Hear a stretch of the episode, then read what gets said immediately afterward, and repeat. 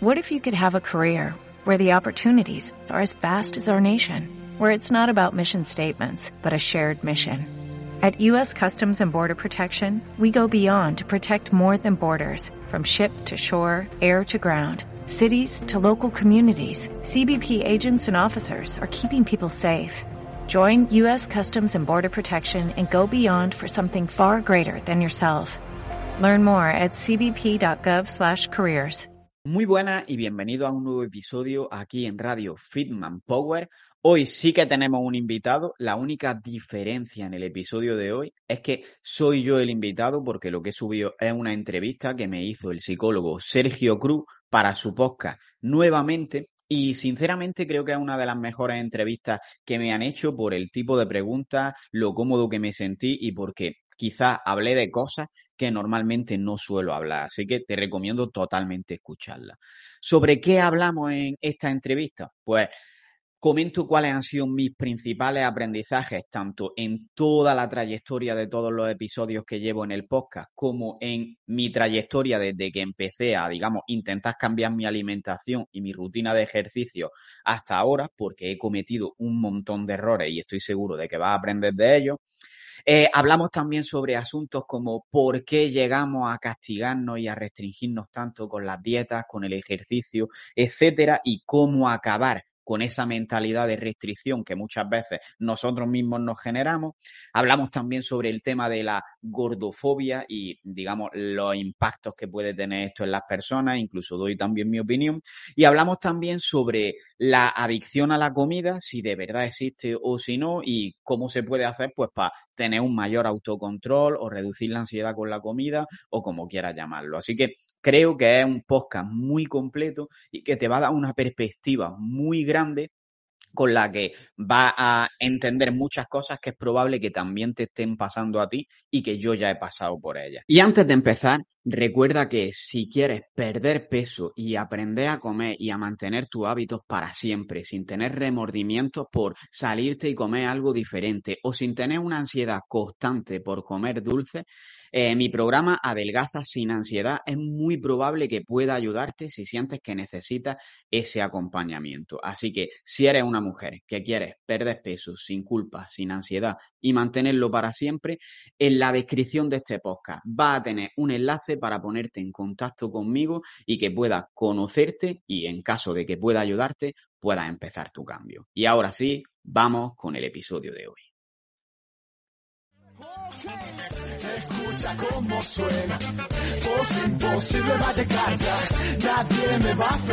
ahora soy yo el que se va a levantar. Yo, escucha suena que tú me has comentado que, que, tuviste un TCA sin diagnosticar. Yo pienso que en su día igual.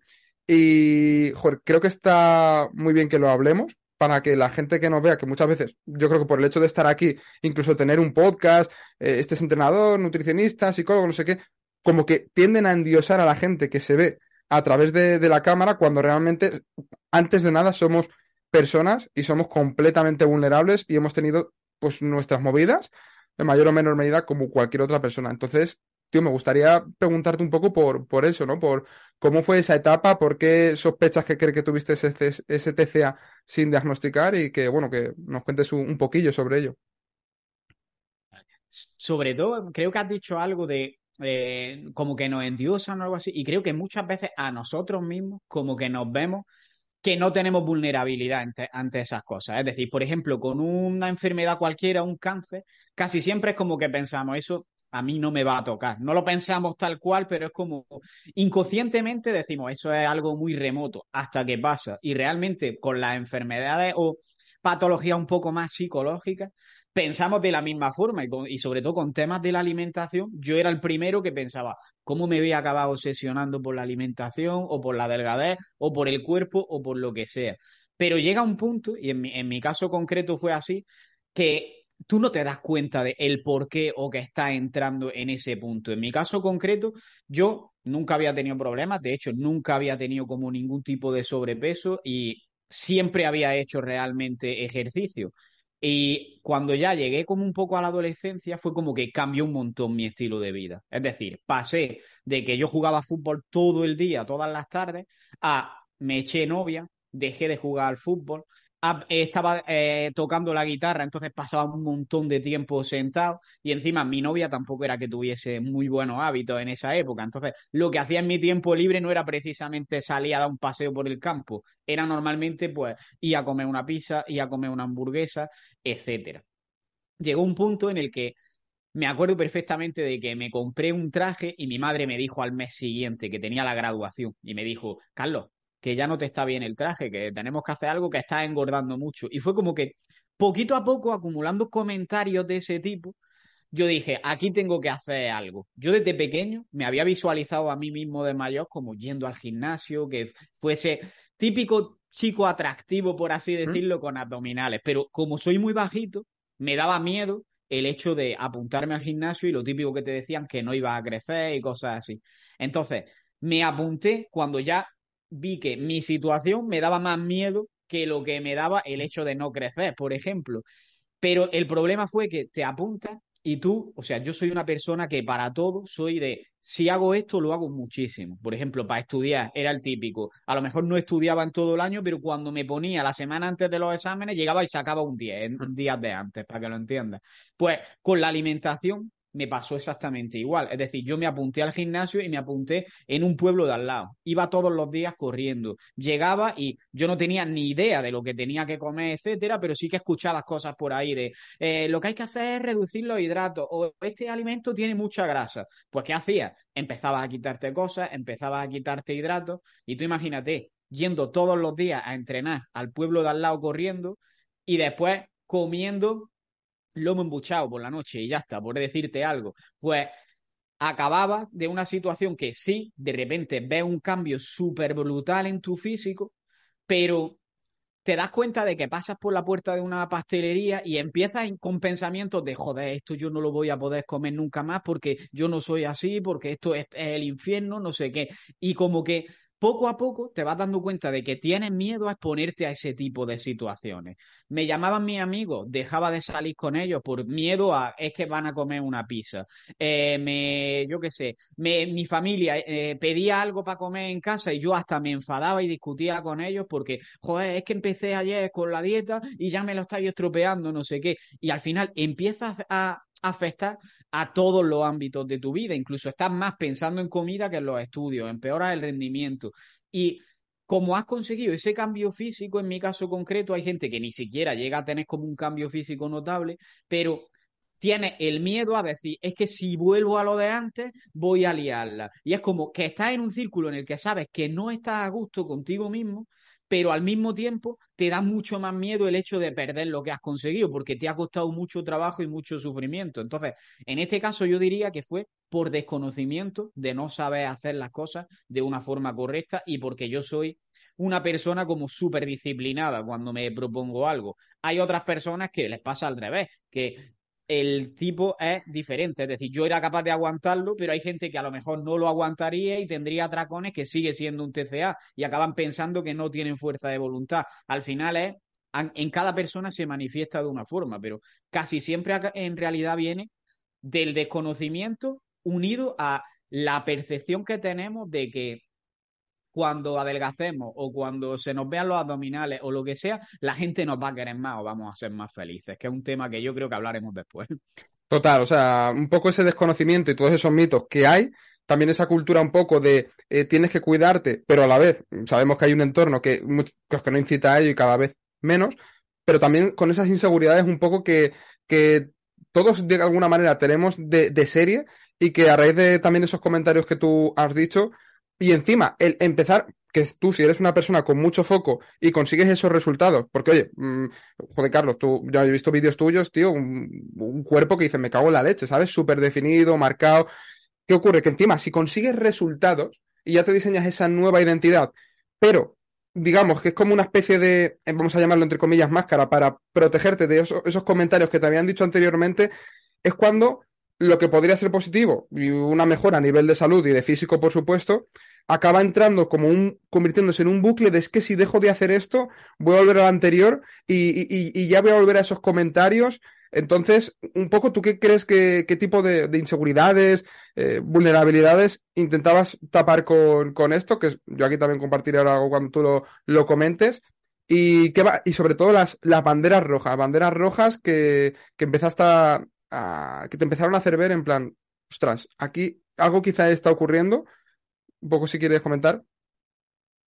Primero es importante, creo, comentar que ese cambio de identidad que, decimos, en realidad en sí no es malo, puede ser algo positivo. Lo malo que ese cambio de identidad lo asocie a acciones que no son positivas para ti. Es decir, si mi cambio es yo soy fitness y una persona fitness nunca puede comerse un trozo de tarta o no sale con sus amigos porque los hábitos de sus amigos son comer una tarta el sábado por la tarde, pues te está limitando mucho. en mi caso estaba limitando mucho en mi día a día porque estaba dejando de relacionarme, etcétera. Pero si tu identidad es yo soy una persona fitness, pero eso significa que la mayor parte de mi tiempo tengo buenos hábitos, pero si el sábado mis amigos me invitan a comer tarta, me lo puedo comer sin ningún tipo de culpa, ahí es positivo. Ahora, en cuanto a lo que me dices de cómo lo que podría haber detrás, se podría decir, en mi caso concreto yo eh, creo que me pasaba que al llegar a la adolescencia, como que una de las principales cosas que queremos en general los adolescentes es ligar.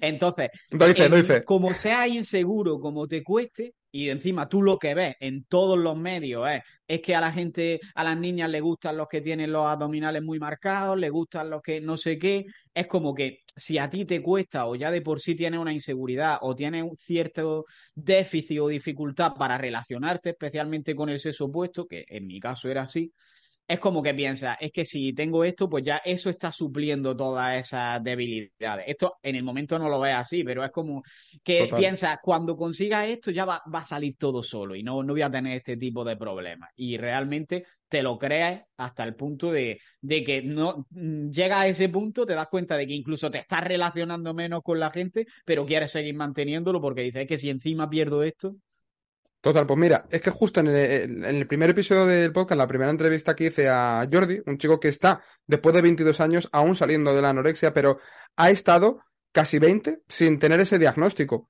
Entonces, también salió ese tema de conversación de cómo habrá tanta gente que tenga problemas en relación con la comida y esto de trastorno de la conducta alimentaria, a veces el nombre se queda corto porque no es solo un problema con la comida, porque luego se expande a la parte social, a, un montón de, a la parte familiar, a las relaciones amorosas, a todo.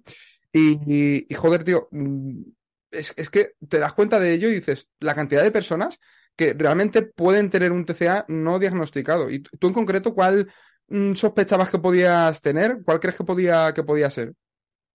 Es que en realidad, eh, de hecho, hay una, teoría, que es la teoría como transdiagnóstico de, del TCA, que en realidad da igual, o sea, la cuestión es que cada vez se manifiesta de una forma, es decir, en mi caso a lo mejor al principio era ortorexia porque como que mi lo que había aprendido lo que había escuchado era tienes que comerlo todo saludable, después a lo mejor en realidad aprendí como lo de contar macros, pero aún así lo quería hacer todo perfecto y la verdad que no sé qué, qué nombre puede tener eso, luego a lo mejor eh, hubo un punto en el, en el, que incluso llegué a tener algún atracón que ya fue cuando dije esto no, no puede seguir así y eh, en ese caso, pues si llega a seguir, habría sido trastorno por atracón, pero todo, si te das cuenta, parte de la misma raíz y lo que pasa es que se va transformando. Ejemplo típico de esto, una persona que tiene anorexia. Llega un momento en el que no es, ya no aguanta tanto el, el privarse de la comida, por así decirlo, y a lo mejor empieza a tener atracones. Y dentro de esos atracones puede que tenga purga, que sería entonces bulimia, o puede que no, que entonces a lo ya sería trastorno por atracón. Pero si te das cuenta, siempre viene de lo mismo, de una disconformidad muy grande con el físico, una mentalidad muy rígida en cuanto a la alimentación. Entonces, creo que en realidad casi que da igual el tipo de trastorno de la conducta alimentaria que tiene. Y creo que casi siempre la gente se enfoca como en quitar el síntoma, quitar el estás vomitando o el estás dejando de comer, cuando la realidad es que lo que habría que solucionar es lo que viene detrás. ¿Por qué a ti te importa tanto que la báscula suba un kilo o dos kilos? ¿Por qué para ti supone un fracaso tan grande comerte una tarta? Eso serían más eh, ir a la raíz de, a la, a la base de ese iceberg, digamos, porque las conductas que se ven, digamos que es el pico pero realmente lo que hay que profundizar es en lo que precisamente no se ve, un poco todo ese procesamiento mental, desde qué punto se están haciendo esas cosas. Entonces entiendo, Carlos, que quizá tú no eres muy, muy partidario de etiquetar como tal. Es cierto que puede ayudar porque, bueno, pues te ayuda un poco a, a dar perspectiva a un problema, pero etiquetar como tal a una persona, eh, tú quizá no serías tan partidario de, eso. Yo, por ejemplo, personalmente creo que, oye, pues las personas tienen unas conductas eh, visibles y otras no, que ese serían más los pensamientos, las emociones, pero que todo ello tiene una raíz, digamos, y esa raíz, como tú bien has dicho, se puede manifestar de diferentes maneras y según el momento. Entonces, ¿tú crees que, por ejemplo, el etiquetar a una persona con algún TCA tiene utilidad, ¿no? ¿Cómo lo ves esto? Es una herramienta más para el profesional que para la persona. Es decir, para ti te ayuda a saber un poco lo que le está pasando a esa persona, a lo mejor lo que tienes que evaluar y todo, pero probablemente que yo a ti te diga que tienes anorexia no es algo que te ayude, porque lo que hablábamos antes de la identidad, cuando tú te empiezas a identificar con una persona con anorexia, es como que empiezas a entrar en un bucle en el que te cuesta salir de ese tipo de pensamiento. Entonces, luego hablaremos, si quieres, un poco de, de, todo el tema de la identidad y cómo influye en esto, pero al final, siempre que a ti te pongan una etiqueta, lo que estás haciendo en cierta medida puede ser alimentarlo. Esto es ejemplo, persona con dolor de espalda. Yo soy una persona que tiene una hernia, ¿qué voy a hacer? Evitar el movimiento. Evitando el movimiento que hago, perder fuerza, pues, por ejemplo, y al perder fuerza que estoy haciendo, que la hernia empeore y me duela más, y estoy alimentando cada vez más ese ciclo. O sea, digamos que un poco es actuar por profecía autocumplida y por lo que creemos que se los comportamientos que se asocian a la etiqueta que corresponde a, a esa enfermedad, ¿no? Claro, que no significa que a todo el mundo le pase, pero es un peligro de ponerse una etiqueta. Total, yo creo que hay que tener mucho cuidado y pues conocer a, bien a la persona y ver en qué casos, que algunos el un poco tener esa respuesta de qué me pasa les puede ser muy útil, pero es cierto que quizá también una gran parte de la población el hecho de etiquetarse como tal em, es como pues yo soy así, tengo esto y es como que eso mmm, de alguna forma supone como una traba para hacer el proceso de, cambio, paradójicamente. Un poco lo que querías comentar con el tema de, identidad, ¿no? Que si quieres explayarte con esto, pues puedes comentar lo que quieras. Si quieres lo hablamos más adelante, que yo creo que en las preguntas que me mandaste hay cosillas de eso para tocar. Ah, ah, hay cosillas. Pues bueno, te quería también preguntar un poco por qué empezaste a... Porque es que, tío, esto creo que le puede ser muy útil a la gente. ¿Cómo empezaste un poco a salir de esa dinámica en relación con la, con la comida y no sé si hubo, pues oye, algo que leíste, eh, cambios que hiciste, que fuiste haciendo, si fue un ya está bien, si acabó, algo más tajante, ¿qué es lo que te fue ayudando a cambiar un poco ese bucle, digamos, de una relación quizá un poco negativa, ¿no? Con el ejercicio y con la comida. Pues, sinceramente, no te sabría decir qué fue. Sí que sé que gracias a, ese tema de cierta obsesión con la comida y todo eso, empecé a formarme mucho más. Y al final, sin darte cuenta, tú te formas en lo que a ti te pasa. Y entonces aprendí un montón sobre temas de relación con la comida, cómo eso limitaba mi vida, pero que, que tuviese la información no significaba que yo hubiera mejorado mi relación con la comida. Y realmente lo que creo que supuso ya un cambio más grande fue el cambio en el entorno, te diría. Es decir, yo a lo mejor había estado solo o la única influencia que había tenido eran mis padres, que como eran el extremo opuesto, no me apoyaban para nada en nada. Era como que era muy difícil que tuviesen impacto en mí. Pero cuando conocí a mi pareja, mi pareja estaba en una situación parecida. De hecho, ella también ha, ha pasado por TCA y cosas así. Y yo creo que los dos juntos fue como que empezamos a, a tener comportamientos mucho más funcionales, es decir, eh, más de hacer otras cosas y no estar tan pendientes de la comida y sin darnos cuenta, pues uno íbamos afectando al otro. Y además, creo que también poner el foco en otros aspectos de la vida, porque al final, si para ti lo más importante es la comida, al final cualquier cosa que pase con respecto a la comida o con respecto al cuerpo es muy importante. Pero, por ejemplo, cuando yo empecé a emprender o cuando opositaba, pues era un momento en el que no me afectaba para nada la comida, porque estaba mucho más pendiente de cosas que me importaban más. Y creo que eso es clave, entender que tu cuerpo o la comida son cosas secundarias, que tienes que tener cosas que hacer más allá de cuidar tu cuerpo. Qué bueno, tío, qué bueno. O sea, al final el llevar la atención a, otras cosas y cosas que realmente, pues oye, te, llenan y también dan otra serie de propósitos a las acciones de, tu día a día, pues como puede ser una pareja, una, una posición. Y bueno, ya también relacionándolo un poquito con, esta pregunta anterior, te he preguntado un poco qué crees que es lo que te ayudó a ti, pero ahora también te quiero preguntar por cómo ayudas tú a romper un poco esta mentalidad tan, tan arraigada con las personas con las que tú trabajas? ¿A qué mentalidad? O sea, defíneme un poco más la mentalidad. que te a ver, normalmente la, imagino que el, que el tipo de, personas que, que, llegan a trabajar contigo, que encima, por lo que eh, veo en tu, en tu página web, ¿no? Ayudas, en tu Instagram, ayudas a mujeres a perder 10 o más kilos y aprender a comer sin ansiedad, sin remordimientos ni prohibiciones. O sea, estas tres palabras son para enmarcarlas, ¿no? Porque es la manera en cómo se pierden esos 10 kilos. Y me encanta porque tú lo dejas muy claro y esto no tiene nada que ver con la manera en la que se suele decir que hay que perder esos 10 kilos. Entonces, yo, yo imagino que muchas de estas mujeres que, que te llegan, ¿no? Pues eh, pueden ser perfectamente también hombres, por supuesto, pero tú te has enfocado en, en las mujeres, llegan con esa mentalidad de dieta, de quizá tengo que comer siempre menos, sí o sí, para tener el físico que quiero, mm, incluso esa mentalidad de no puedo salir con mis amigos porque, como decíamos, ¿no? Quizá no voy a poder comer como yo creo que tengo que comer siempre. Ese tipo de mentalidad, mentalidad de dieta, yo creo que se puede un poco, digamos, definir así.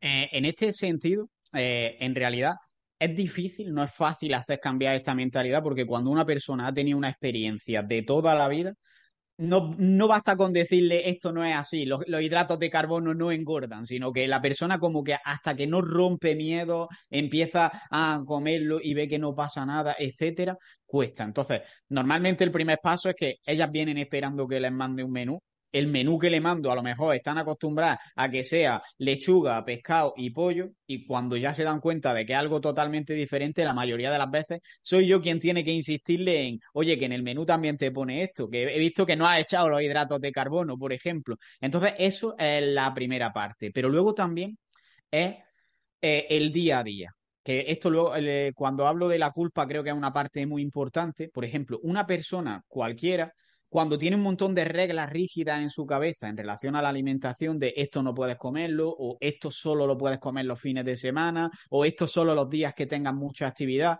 eh, como que a menudo cuando nos saltamos esas reglas que nos marcamos sin darnos cuenta en nuestra cabeza, lo que hacemos es castigarnos. Me siento culpable, con lo bien que iba ya la estás liando, etcétera. ¿Y qué te pasa? Que cuando empiezas con ese diálogo interno, tú lo que estás haciendo es no aprovechar las situaciones del día a día para aprender, porque estás culpándote por ellas. Es decir, si yo he tenido una comida fuera y he acabado comiendo muchísimo más de lo que me habría gustado y me culpo por ello, estoy invirtiendo mi energía en culparme y en castigarme. No la estoy invirtiendo en decir, vale, ¿qué podría haber hecho para tener una situación mejor, seguir disfrutando de esa salida y, y que mm, al final pues sea algo que me ayude en mi objetivo, en este caso de perder peso? Entonces, creo que cuando tienes un apoyo que en el día a día puede estar contigo, realmente tú puedes darte otro diálogo. Porque si tú tienes a alguien a quien le dices, Carlos, es que me ha pasado que he tenido un montón de ansiedad con la comida y me ha acabado dando un atracón. Y esa persona te pregunta, ¿qué has sentido en ese momento? Ya no estás poniendo el foco en la culpa, estás poniendo el foco en qué has sentido. Y después tú le cuentas, pues es que he sentido que cuando eh, me comí un trozo de chocolate ya lo había liado todo. Y esa persona cuando te dice eso ya se está dando cuenta de lo que está pasando, que está asumiendo que un trozo de chocolate es darse, mm, es echarlo a perder todo. Y, y tú le dices, vale, ¿y crees que un trozo de chocolate dentro de lo que va a afectarte esto en tres años es tan importante como para que te hayas castigado de esa forma? Y poco a poco empiezas a ayudar a la persona a tener otros esquemas de pensamiento, se podría decir. Entonces, al final, cuando van haciendo otras acciones, empiezan a ver que tienen resultados sin ser tan perfectas, sin ser tan estrictas, y acaban consiguiendo pues cambiar su mentalidad. Y aparte de eso poco a poco va educando en que no necesiten un menú sino que puedan comer tomando sus propias decisiones y que se den cuenta de que esto no es chocolate lo estropea todo y lechuga está perfecto. Y poco a poco dándose cuenta a ella y teniendo sus propios errores al final del proceso, si te hacen caso, pues acaban dándose cuenta de que esto no se trata de sigue este menú durante un tiempo, pierdes peso y si la lía ya no vas a conseguir nada. O sea, digamos que de alguna forma es hacer reflexionar a la persona a través de preguntas, pero también a través de la exposición a ciertas cosas que esas personas creen que para nada se pueden hacer, porque un poco es, viene a chocar con esas creencias, ¿no? Sería un poco digamos, esa reestructuración cognitiva a través de preguntas, como la que has dicho, oye, pero ¿qué has sentido? Cambiar ahí un foco y hacerle, como se suele decir, ¿no? Cuando hay buenas preguntas se obtienen buenas respuestas, pero también el exponerse progresivamente, porque es que realmente, tío, esto, esto es casi como una fobia. O sea, es realmente una fobia a la comida muchas veces. Y una fobia a hacer las cosas diferentes, ¿no?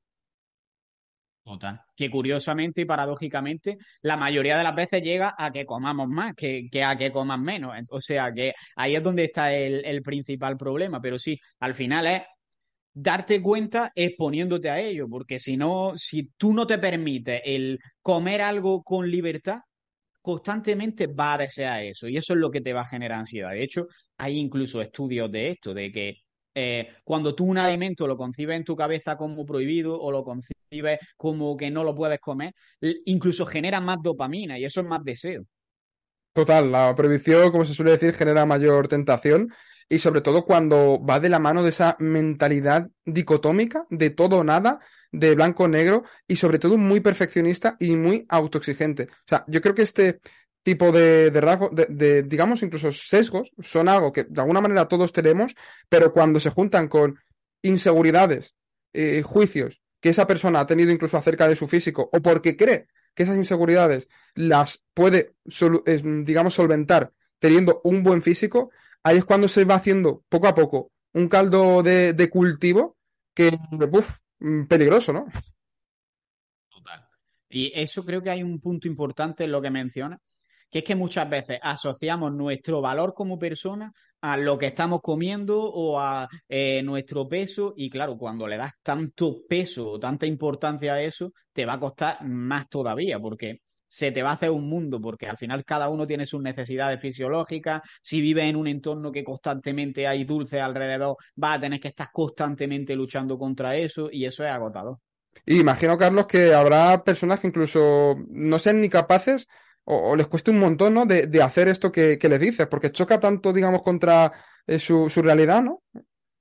Total. De hecho, eh, es que la experiencia de una persona, o incluso muchas veces lo que espera, es que tú le des una dieta, por decírtelo de alguna forma, y que le regañes cuando no lo siguen, porque están acostumbrados a que han ido, cuando suben de peso le regañan, cuando bajan de peso le, aplauden, y eso es lo que esperan, que incluso muchas veces, como no quieren que le regañe, en los momentos en los que tienen esa culpabilidad o esos remordimientos, ni siquiera te lo cuentan o incluso no te hablan porque otras veces ya se han sentido avergonzadas. Que esto podríamos hablar del tema de la gordofobia y como todo el estigma que lleva, que lleva consigo de que piensan que no tienen fuerza de voluntad, bla, bla, bla. Pero al final, si tú no eres capaz de eh, contar con ayuda para ese problema que te estás encontrando, es muy difícil que lo soluciones. Y cuando tú te culpabilizas de esta forma hasta el punto de no pedir ayuda, es literalmente imposible. Y te iba a decir algo más en relación a esto de, lo que viene, pero se me ha ido totalmente de la cabeza. Nada, al final es que tenemos que, entender, ¿no? Que pues muchas veces una persona lo mismo te contrata, dice, venga, Carlos, quiero que, me ayudes, pero realmente eh, espera que le ayudes como tú has dicho, ¿no? En plan, como, eres tú, tú vas a ser mi espía y si no, y si no hago lo que yo creo que tengo que hacer, pues mal. Pero el problema es cuando encima ven que, ostras, que lo que me está diciendo Carlos es algo completamente diferente, que choca contra mi mentalidad, digamos, un poco de, dieta. Y como se suele decir, ¿no? El, maestro llega cuando el alumno está preparado. Y muchas veces que, pues te llega una persona que encima tú ves, puedes ver incluso por lo que te ha contado, en la entrevista inicial, lo que sea, que pues tiene ese pasado, que es un poco lo que puede estar haciendo que ahora esas conductas con la comida, con el ejercicio, no sean las mejores, pero, joder, mm, nosotros hay que entender también que se puede influir de cierta manera, pero que esa persona tiene una historia y que tiene un entorno en el momento presente que se supone un poco como una, una resistencia y pues hay veces que incluso hay que seguir dándose de golpes contra la pared o incluso tocar fondo un poquito más para despertar y decir, ya está bien, tengo que hacer las cosas diferentes para, para que esto cambie un poco, ¿no? Total, porque lo que te iba a decir es que además la mayoría de veces cuando se castigan y se sienten culpables por cosas así, es que luego le preguntan, vale, ¿qué es lo que te has comido? Y dicen, ah, pues que me comí una patata frita cuando estaba con mi marido por la noche. Y digo, pero si es que eso es, hacer lo mejor de lo que yo, lo hago, comerte una patata frita. Es que, es que es eso, y dices, claro, hay que hacer ver también lo que tú has comentado antes, que la vida tiene más aspectos más allá del físico. Físico es uno. Entonces, el poner la atención que a veces hay ciertas acciones que en un momento concreto, pues es que al contrario, te, dan más salud de la que te quitan. O sea, es decir, si tú estás prohibiéndote ese momento de, una vez cada dos semanas, por ejemplo, con tu pareja, de comerte unas palomitas viendo una peli y, te lo prohíbes y, no tienes ese momento, realmente, ¿qué te supone más a nivel de salud, en cuanto a nivel negativo, digamos. El no comer esas palomitas o el estar ahí con tu pareja o incluso no, no, tener ese momento, prohibírtelo y todo ese estrés y esos pensamientos que generan cortisol y que inflaman el cuerpo y que sabemos que también afectan hipernegativamente. Es un poco hacer ver eso y sobre todo cuando ya no solo te formas en ello, como por ejemplo tú y yo, sino cuando nosotros mismos es que hemos pasado por eso, porque yo, por ejemplo, también he sido el primero que se ha ido antes de estar con sus amigos porque sabía que iban a comer fuera y que eso no iba a poder controlarlo. E incluso que, pues, por tener que entrenar 10 minutos más, no ha quedado con, la novia y cosas del estilo que tú dices, ostras, a, a, posteriori, yo, por ejemplo, mi despertar fue el tener una anemia y otros problemas de, de salud, que dices, ostras, y ahí es cuando quizá hay que tocar ese fondo, un fondo un poco, un poco gordo para decir, joder, eh, algo hay que cambiar aquí. Total. ¿Y cuáles suelen ser un poco, digamos, esos mm, problemas o traumas, por decirlo de alguna manera, psicológicos, que crees que pueden estar detrás de pues, estas personas eh, que a veces pueden hacer incluso pues, determinadas barbaridades, vamos a llamarle, con, con la comida o con el entrenamiento? Vale. Eh, voy, a, voy a hablar de lo que creo que me estás preguntando, que primero es, o sea, yo creo que en general en la sociedad, lo que te he comentado antes, hay como una mm, gordofobia que está súper normalizada, en el sentido de, normalmente se asocia que una persona esté gorda a que no tiene fuerza de voluntad, a que no tiene disciplina para hacer las cosas, a que sí o sí es porque no se mueve y come mal o porque le gusta comer, etcétera.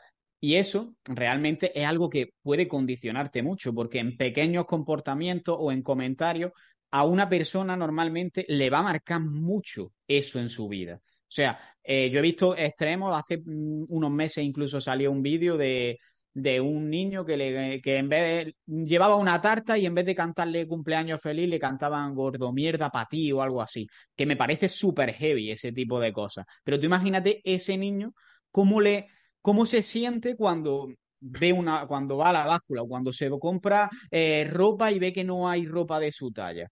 Para él tiene que ser algo súper duro, porque si encima le está excluyendo la sociedad por eso, o le están juzgando por cómo va a ser como persona simplemente por verlo, y esto es algo que inconscientemente todos tenemos un poco. Pues obviamente nadie quiere vivir en un mundo así, y la mayoría de personas estarían literalmente dispuestas prácticamente a cualquier cosa por dejar de vivir en un cuerpo gordo donde le tratan de esa forma. Entonces, es muy normal y muy lógico, y yo lo entiendo perfectamente, el hecho de que tú busques soluciones rápidas o soluciones restrictivas porque quieres salir de esa situación cuanto antes. Y encima, si lo unes al desconocimiento que normalmente hay sobre alimentación, sobre ejercicio, al final acabas llevando a cabo eh, que si batidos, que si la dieta de la piña, que si la de la alcachofa, que sí te hacen perder peso un montón de rápido, pero también te generan todos estos pensamientos de restricción, el aprendizaje de esto no lo puedo comer porque cuando he dejado de comerlo me ha, ha sido cuando he perdido peso y al final poco a poco vas acumulando así peso en tu mochila, por así decirlo, y cada vez te cuesta un poquito más avanzar. Entonces, eh, es como tiene una situación súper incómoda, quiere salir de ella por la vía rápida y empiezas a probar un montón de cosas que cada vez te están haciendo más daño y te están dificultando un montón más el proceso. Y al final llega a ese punto. Y por otra parte, creo que también influye mucho el, el pensamiento que decíamos antes, de que cuando pierdes peso es cuando ya todo el mundo te va a querer o vas a ser feliz realmente quien te quiere de verdad te quiere independientemente de, tu peso. Y si tú te quieres, te vas a querer de verdad independientemente de tu peso y lo que no. Por ejemplo, si una forma de demostrarte cariño es hacer ejercicio en realidad.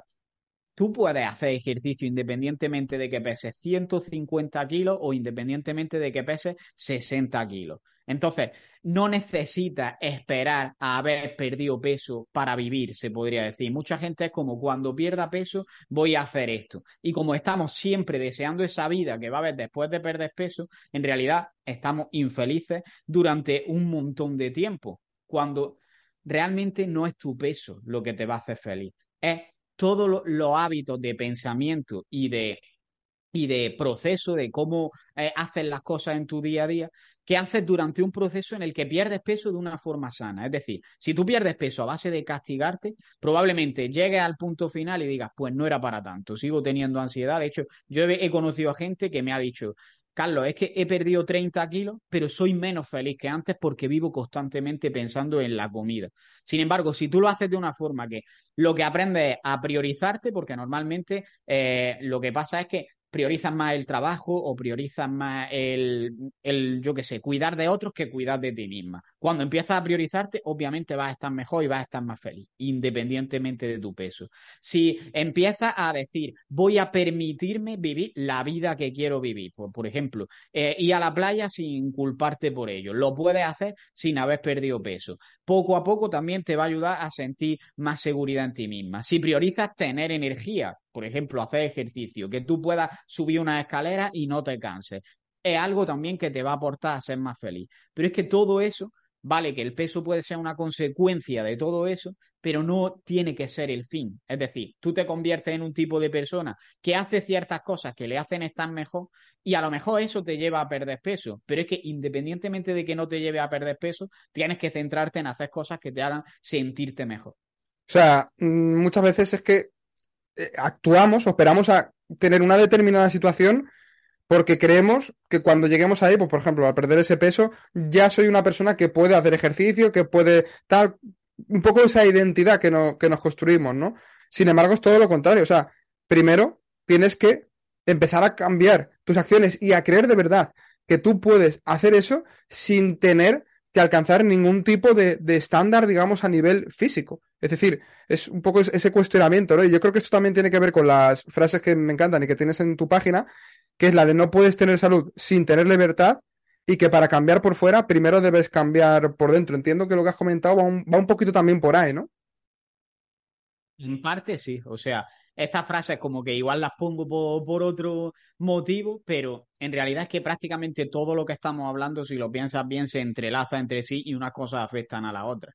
Porque lo de la lo de no puedes tener salud si no tienes, si no tienes libertad, realmente creo que es algo súper claro. Es decir, mucha gente confunde la salud o el cuidado con normas súper estrictas, con esto lo puedes comer y esto no, con eh, tienes que hacer entrenamiento sí o sí estos días, y realmente está claro que llevar una alimentación saludable y el tema de hacer ejercicio, por ejemplo, son parte de la salud, pero eso no implica que tenga que ser mediante reglas estrictas. Y al final, yo siempre digo que cuando tú aprendes a comer, por ejemplo, aprendes a tomar tus propias decisiones. Y eso te permite que tomes decisiones que además de ayudarte, puedas disfrutar. Y yo creo que la salud siempre se tiene que parecer al disfrute. Si tú estás haciendo algo que te genera ansiedad, te genera esos remordimientos que hablábamos antes, te hace estar sin energía, ¿qué tiene eso de salud? Entonces, creo que es muy importante esta parte de, sentirse libre en cierta medida, que obviamente tiene que haber un orden, pero que haya libertad es imprescindible.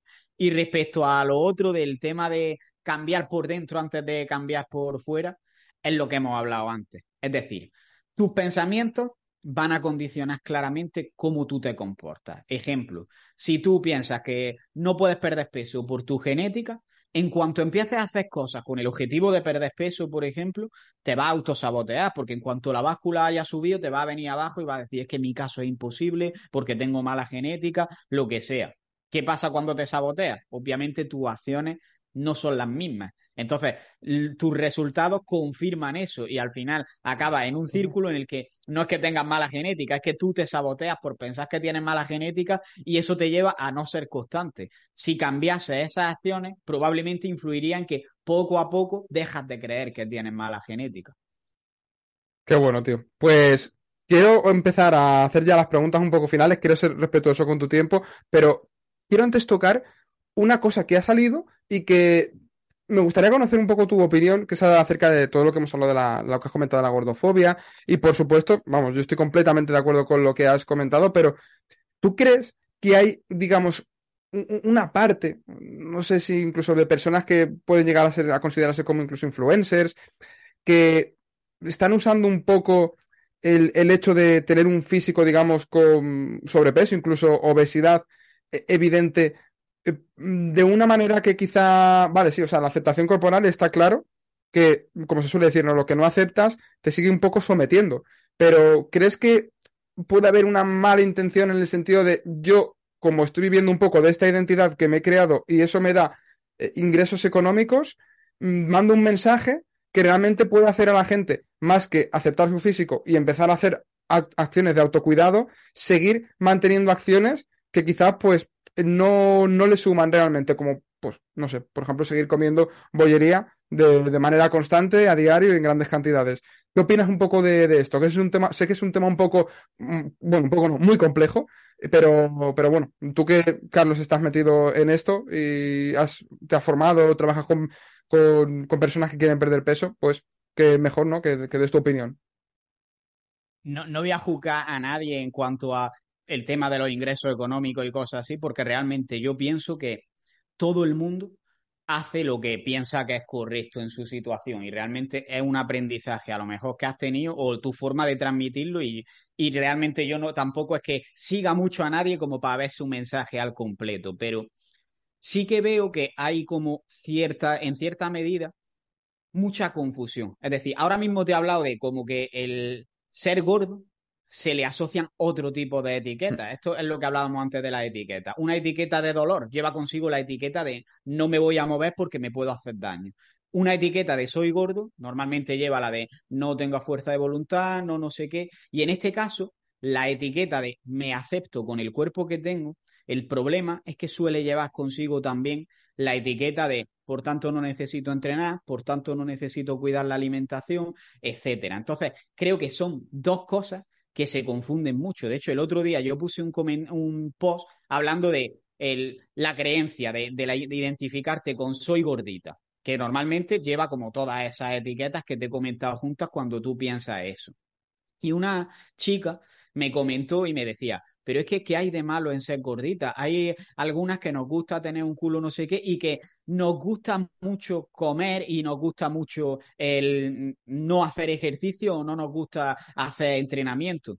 Y estoy de acuerdo, es decir, si a ti te gusta eso, pues adelante tú puedes hacer con tu cuerpo realmente lo que quieras, pero hay algo que es obvio, independientemente del peso, de que sea gordita o de que sea flaca, que es que el ejercicio y una alimentación saludable es necesario para todos y creo que eso siempre se debería promover, el cuidarse, el entrenar, etcétera. Y no tienes por qué asociarlo a que tú entrenas para perder peso o a que tú eh, comes saludable para perder peso. Y por otra parte, que si alguien quiere perder peso, que no se castigue por ello porque esté, porque sienta que no está aceptando su cuerpo, porque no hay que confundir eh, aceptación con resignación. Es decir, yo puedo tener un Ferrari que me encanta, que si me lo rayan, lo voy a, lo voy a arreglar para que, para que esté mejor. Pues esto es un poco lo mismo. Yo puedo tener un cuerpo, aceptarlo y quererlo un montón, y eso no significa que yo vaya a intentar mejorarlo o estar mejor cada día.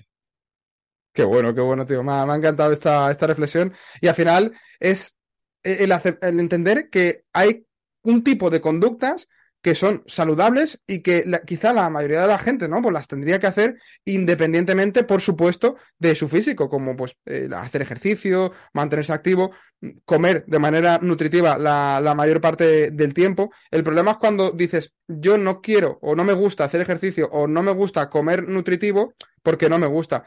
Quizá ahí estás siendo más víctima de, pues, de ese refuerzo cortoplacista que también un poco pues potencia en la sociedad hoy, en día, ¿no? El refuerzo a, corto plazo, em, más, más que tú realmente eh, estés eligiendo hacer eso de manera completamente eh, libre, ¿no? Que bueno, lo, de lo del 100% eh, libre albedrío yo creo que es algo también un poco, ¿no? Siempre tenemos una influencia de una manera u otra, mayor o menor medida, pero creo que es importante ser consciente de eso, ¿no? Está claro, la aceptación corporal, el que por supuesto se respete a la persona, sea cual sea su físico, pero ojo con también qué identidad adoptas, conforme a qué comportamientos, eh, porque claro, eso al final, a la larga, te puede acabar llevando a problemas, pues como una persona que lo mismo, em, pues es adicta en cierta medida al alcohol y te dice, pues a mí es que me encanta beber.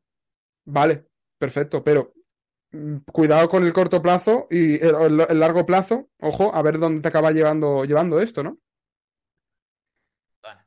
Pues bueno, ahora vamos a pasar ya a la, digamos, a la parte final de esta conversación.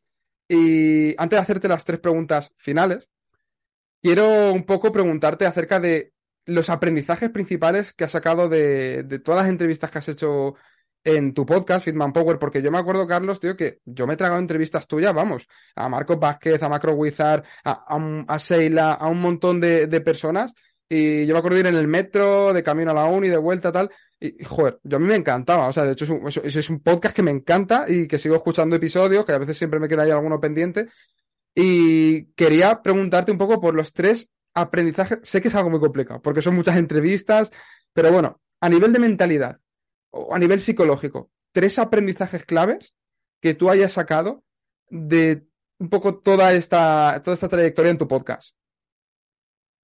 Te voy a hablar más que de aprendizajes, de que me hayan dicho algo en una entrevista o cosas así, del hecho de haber decidido hacer el podcast y, lo que he ido aprendiendo con, el tema de, ir haciendo la, la entrevista.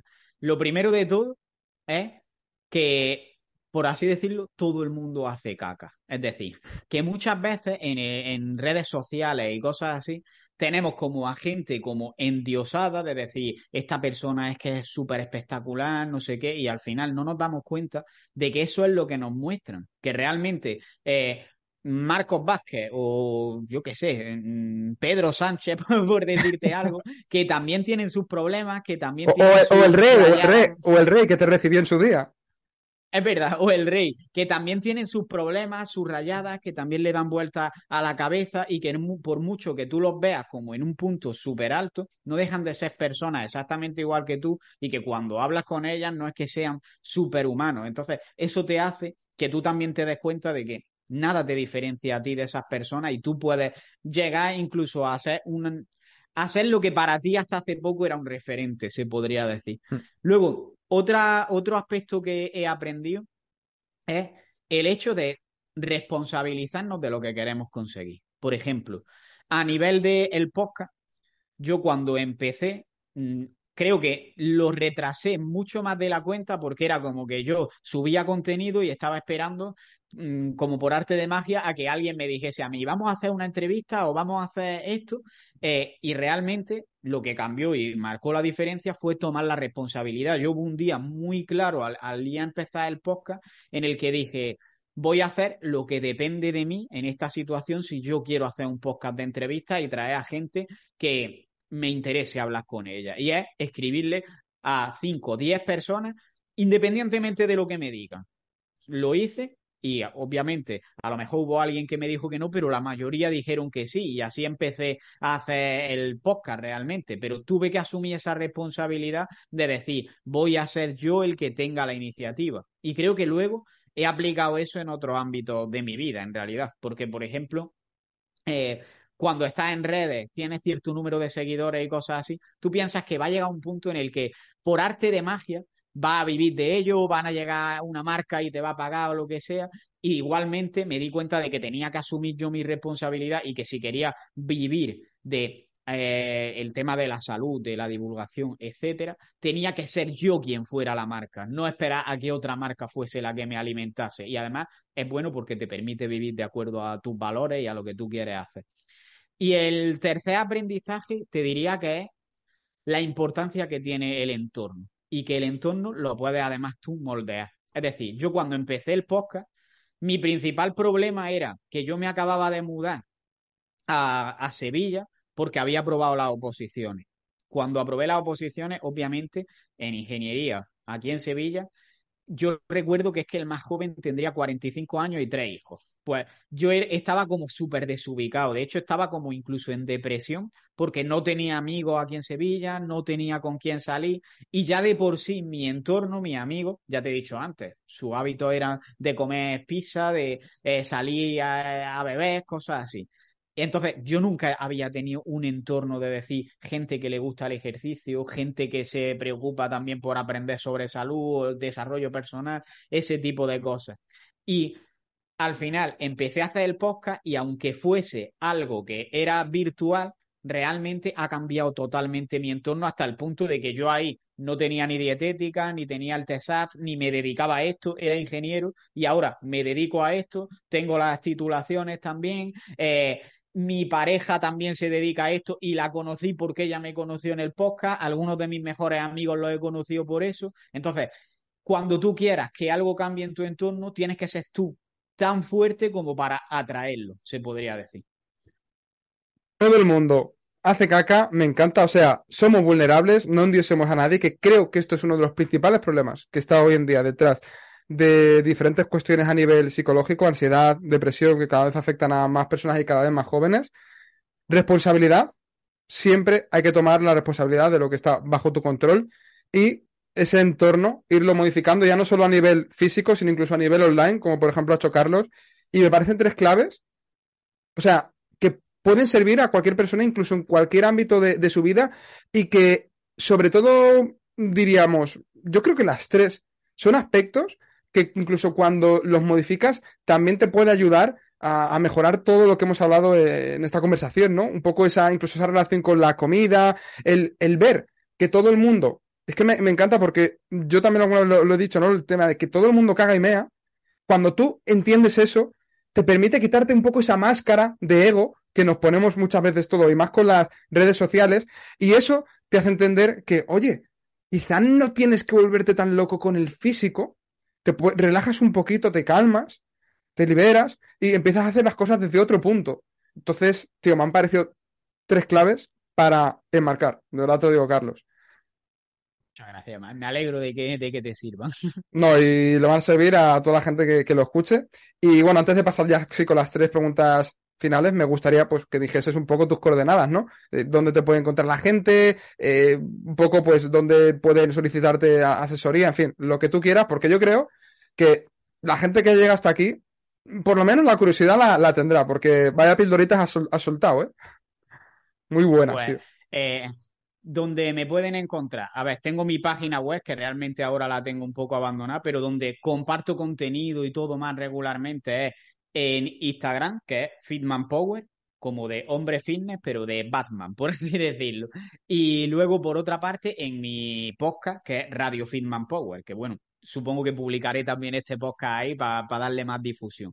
Y en cuanto a cómo contactas conmigo y todo eso, en realidad me puedes escribir directamente un privado en Instagram, o muchas veces tengo también una newsletter que todas las semanas pongo un correo, pues me puedes escribir, que en realidad me llegan a carlos.fitmanpower.com, por si quieres escribirme directamente por, por email. Y también en la newsletter pongo normalmente hasta para que me escribas por, por WhatsApp, por si necesitas también ayuda con cualquier cosa. Y lo que hago, para que se entienda bien, es, ya creo que lo hemos hablado, pero en general, ayudar a mujeres a perder peso, pero no haciéndolo con los típicos métodos que hemos visto hasta ahora de castigo, de si hago esto me regaña, etcétera, sino aprendiendo a comer de verdad de una forma que se pueda mantener a largo plazo y que no estés constantemente con ansiedad o con remordimientos por lo que comes, porque creo que de nada te sirve perder peso si lo vas a recuperar porque te sientes mal al poco tiempo. Pues todo lo que has dicho, Carlos, estará en la descripción del vídeo y como bien has dicho, si eres una mujer que quiere perder 10 o más kilos y aprender a comer sin ansiedad, sin remordimientos ni prohibiciones, Carlos es la persona que yo creo mejor te puede, te puede ayudar. Y ahora sí, vamos con estas tres preguntas finales. ¿Estás preparado, Carlos? ¿Vamos a por ellas? Pues a ver, no, sé cuáles son las preguntas. estas no, estas, van, vamos, eh, en directo. La primera es, ¿cuál ha sido el miedo que más te ha costado afrontar hasta ahora, pero que has conseguido superar? Miedo que hayas vencido. Vale, se puede, o sea, aquí se puede considerar que siga teniendo miedo, pero que lo haya hecho, ¿no? Porque en realidad creo que es así. Sí, bailar con el miedo, efectivamente, total. Vale. En realidad, eh, pedir la excedencia de, de, que yo era funcionario hasta hace un año aproximadamente, para poder dedicarme 100% a esto. Sobre todo, ya no por el tema económico ni nada de eso, que se supone que el trabajo es algo seguro, sino también por mi entorno, en el sentido de mi padre, que todos son funcionarios en mi casa y cosas así, pues fue un paso bastante difícil de dar. Pues desde luego que es complicado porque choca contra un montón de creencias ah, muy asentadas en la mayoría pues, de, de nuestra sociedad, ¿no? Por ejemplo, en España. Eh, desde luego es un, miedo y, y, que encima está saliendo de una situación a priori cómoda, pero en pos de una recompensa mayor en el largo plazo, que es hacer lo que te gusta, tío. Que realmente muchas veces vivimos, esto, mucha gente, ¿no? Llega incluso pues, hasta la jubilación y lleva toda su vida trabajando en algo que no le, no le, no le gusta, no le apasiona realmente. Y todo eso genera una serie de, frustraciones, incluso de problemas psicológicos, que es como, ¿estás dispuesto a estar tanto tiempo así? Entonces yo creo que el que tú cuentes este, este ejemplo y compartas este miedo es algo que incluso a otras personas pues también les puede ayudar a hacer algún cambio que, en, que tienen esa sensación de que si lo hacen, saben que van a, a estar mejor. O al menos que, eh, como yo digo, cuando llegue el último día de tu vida, al menos no te vas a arrepentir de no haberlo hecho, de no haberlo intentado. Total. Que aquí está el tema de, de la aversión a la pérdida, que una pérdida más pequeña nos afecta más que una ganancia súper grande y por eso muchas veces nos quedamos en la situación que estamos por ese miedo a perder. Totalmente. Bueno, la segunda, ¿qué harías ahora mismo si no tuvieras miedo? Pues en realidad es que no lo sé, a lo, mejor decirle a, decirle a mi padre que probablemente no vuelva, no, no vuelva a, trabajar como funcionario, porque eso es lo que me queda por, digamos, dejar claro, se podría decir.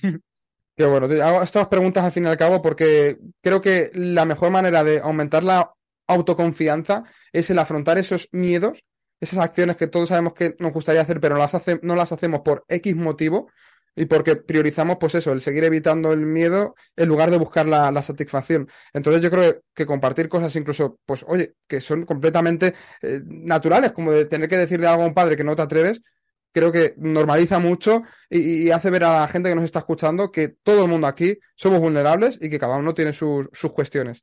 Y la tercera sería que, bueno, esta quizá tiene un poquito que ver con el podcast, a ver si puede ser algo diferente, ¿cuál sería tu aprendizaje principal en, en, la vida y que quieras compartir y que creas que puede ayudar también a, las personas que nos están escuchando? Pues ese aprendizaje que si lo pudieses escribir en un papelito, eh, lo, lo, lo, escribirías en, en una frase, digamos. Vale. En realidad siempre digo lo mismo en este sentido y tiene mucho que ver con una de, la, de las que he dicho antes, de la responsabilidad, pero al final es el tema de tener clara la dicotomía de control. Es decir, pon tu energía en lo que puedas controlar, no en cosas que nunca vaya a poder cambiar, como la opinión de los demás, como eh, yo qué sé, eh, tu salud, porque realmente puedes ponerla en tus hábitos, pero no lo puedes poner en tu salud. Céntrate en lo que tú puedes hacer y de verdad puedas hacer algo por cambiar y obviamente que sea importante, porque hay muchas cosas que podemos controlar, pero como queramos estar con todas, es imposible. Pues estos aprendizajes, desde luego que creo que te van a ser súper útiles para diseñar esa nuevamente, haciendo honor, al nombre del podcast. Y bueno, Carlos, mm, yo aquí llega un punto en el que me callo y dejo que tú despidas el, el episodio, la entrevista, diciendo el mensaje que a ti te apetezca. Lo que tú quieras decir, este es tu momento. Pues nada, muchas gracias a todos los que hayáis escuchado el podcast y lo dicho antes, que cualquier cosa que necesitéis, cualquier cosa con la que necesitéis ayuda, tanto por parte de Sergio como por la mía, me pongo un poco en su boca, pero aquí estamos para lo que haga falta. Un abrazo. Y hasta aquí llega el episodio de hoy. Si te ha gustado, puedes apoyarnos y darnos más difusión compartiéndolo en las redes sociales, dejando una valoración en iTunes o un comentario en iVoox y sobre todo, seguir viendo los siguientes episodios. Nos vemos en el siguiente y un saludo y a seguir creciendo.